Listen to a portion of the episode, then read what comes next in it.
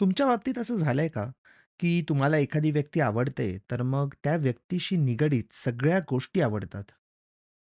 मी माझं उदाहरण देतो. मला लहानपणी शाहरुख खान खूप आवडायचा. त्यामुळे त्याने एंडोर्स केलेले सगळे प्रॉडक्ट्स जास्त आवडायचे.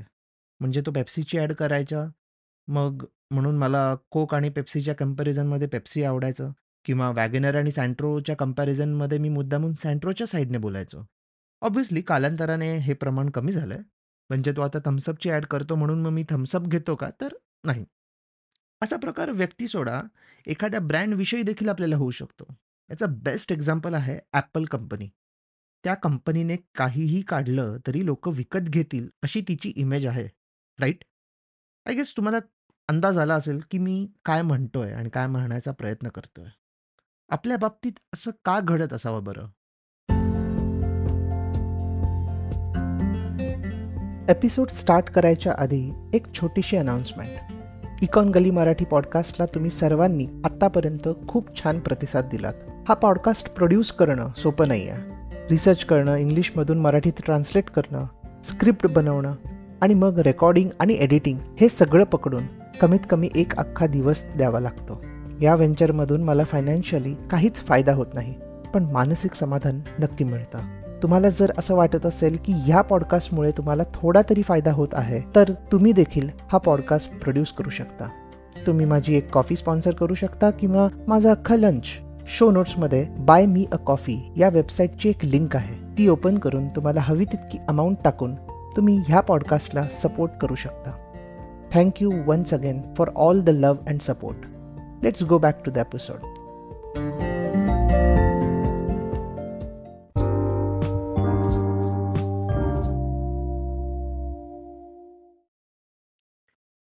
याला हॅलो इफेक्ट म्हणतात.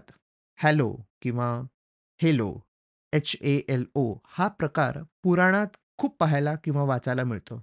देवदेवींच्या किंवा संतांच्या भोवती एक गोल रिंग टाईप लाइट चमकत असतो, असं म्हणतात. तर त्या रिंगला हेलो म्हणतात. मराठीत त्याला तेजोमंडल असंही म्हणतात. मानसशास्त्रज्ञ एडवर्ड थॉर्नडाईक यांनी एकोणीसशे वीसमध्ये the constant error in psychological ratings या शीर्षकाच्या पेपरमध्ये प्रथमच हा शब्द वापरला होता. त्या पेपरमध्ये वर्णन केलेल्या प्रयोगात हॉन्डाईकने सैनिकातील कमांडिंग अधिकाऱ्यांना त्यांच्या सबऑर्डिनेट सैनिकांमधील विविध गुणांचे मूल्यांकन करण्यास सांगितले होते. या वैशिष्ट्यांमध्ये नेतृत्व, शारीरिक स्वरूप, बुद्धिमत्ता, निष्ठा आणि विश्वासार्हता यासारख्या गोष्टींचा समावेश होता. त्याला आढळलं, की जर एक विशिष्ट क्वालिटी एखाद्या व्यक्तीमध्ये असेल, तर त्या क्वालिटीमुळे त्या व्यक्तीबद्दलचं एकूण अंडरस्टँडिंग किंवा एकूण ॲनालिसिसही चेंज होऊ शकतं. म्हणजे त्या एखाद्या विशिष्ट क्वालिटीमुळे त्याच्या इतर क्वालिटीज झाकल्या जाऊ शकतात आणि त्या सगळ्या क्वालिटीजमध्ये चांगलं रेटिंग मिळू शकतं.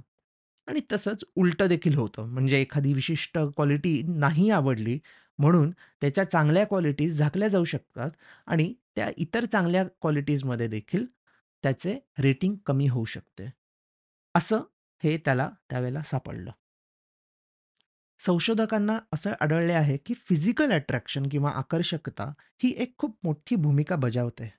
बऱ्याच वेगवेगळ्या अभ्यासात असे आढळून आले आहे, की जेव्हा आपण लोकांना चांगले दिसणारे म्हणून रेट करतो, तेव्हा त्यांच्याविषयी आपल्याला असा एक भाव निर्माण होतो, की ते खूप पॉझिटिव्ह आहेत, त्यांच्याकडे खूप क्वालिटीज आहेत, ते खूप हुशार आहेत आणि खूप विश्वासू आहेत. असा एक समज आपल्या मनात तयार होतो. पण त्याचबरोबर असंही एक वेगळा समज होतो जनरली जे सो कॉल्ड गुड लुकिंग असतात त्यांच्याबद्दल, की एक त्यांच्याबद्दल एक निगेटिव्ह परसेप्शन तयारही होऊ शकतं. म्हणजे असं, की बऱ्याच जणांना असं वाटू शकतं, की हे लोक डिसऑनेस्ट आहेत किंवा अप्रामाणिक आहेत, अविश्वासू आहेत किंवा ते लोक त्यांच्या लुक्समुळे मॅन्युप्युलेटही करू शकतात इतर लोकांना.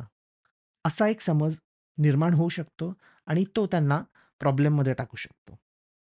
आपल्याला एक गोष्ट लक्षात ठेवली पाहिजे, ती म्हणजे की ॲट्रॅक्शन हे असं निगेटिव्ह स्वरूपात पाहायची गरज नाहीये. म्हणजे दरवेळेला ते सेक्शुअल ॲट्रॅक्शनच असेल असं नाही.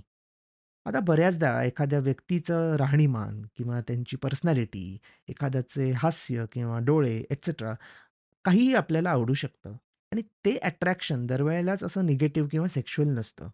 सो जेव्हा मी म्हणेन, की अट्रॅक्शन किंवा फिजिकल अट्रॅक्शन, तर त्यावेळेला एखादी व्यक्ती आपल्याला इतर त्यांच्या कोणत्याही क्वालिटीजमुळे आवडू शकते आणि it's not just the sexual attraction or physical attraction in that sense. So जेव्हा मी अट्रॅक्शन असा शब्द वापरणार आहे पुढे या पॉडकास्टमध्ये, तर it does not mean in a negative or a bad manner. So हा हेलो इफेक्ट आपल्याला नेमकं कुठे पाहायला मिळतो किंवा कुठे आढळतो? शाळा कॉलेजमध्ये आपल्याला हे फार नीट दिसतं. अट्रॅक्टिव्ह टीचर किंवा प्रोफेसर असेल, तर स्टुडंट्सचं परसेप्शन चेंज होऊ शकतं आणि त्याचबरोबर अट्रॅक्टिव्ह स्टुडंट असेल, तर टीचरचंही परसेप्शन चेंज होऊ शकतं. मग आपल्या ऑफिसेसमध्ये आपल्याला हे बऱ्याचदा आपल्याला दिसू शकतं.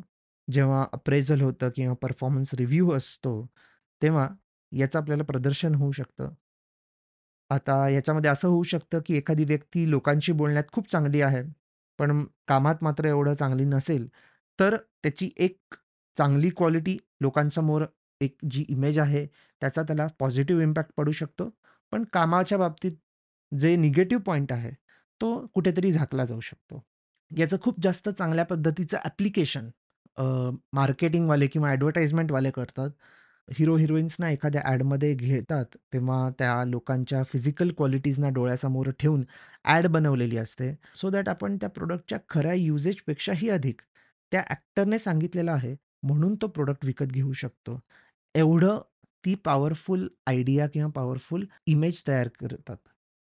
सर्वात मोठा फायदा पॉलिटिशियन्सना होतो. एखादी व्यक्ती आवडली तर लोक आंधळेपणाने त्या व्यक्तीची भक्ती करताना आपल्याला दिसतात.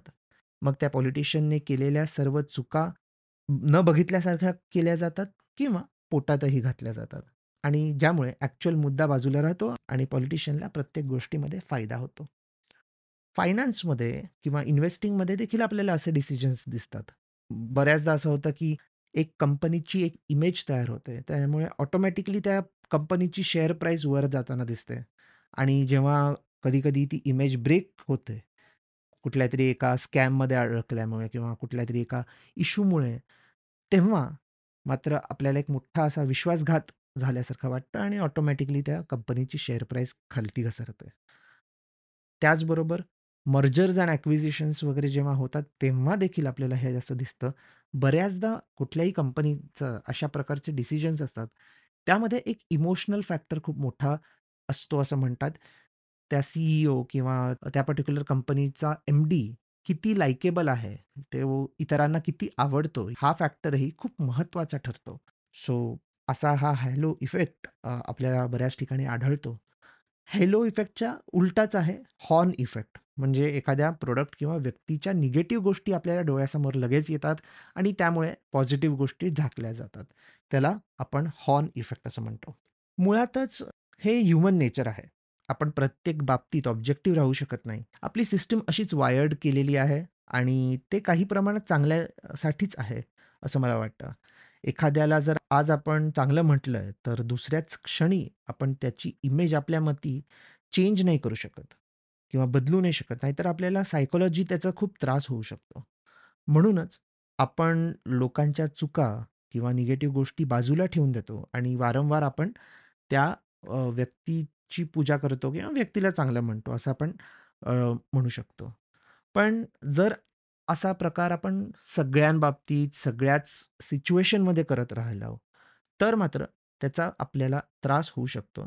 कारण त्या व्यक्ती किंवा प्रोडक्टबद्दल एक आपल्याला डिल्युजन किंवा भ्रम किंवा चुकीचा समज निर्माण होऊ शकतो, जे आपल्यासाठीच पुढे प्रॉब्लेमॅटिक ठरू शकतं. त्यामुळे up to a particular limit, it is a good way to protect your own mental health. पण लाँग टर्मसाठी हे आपल्याला त्रास देऊ शकतात. आणि हा एपिसोड कसा वाटला, हे देखील मला कळवा.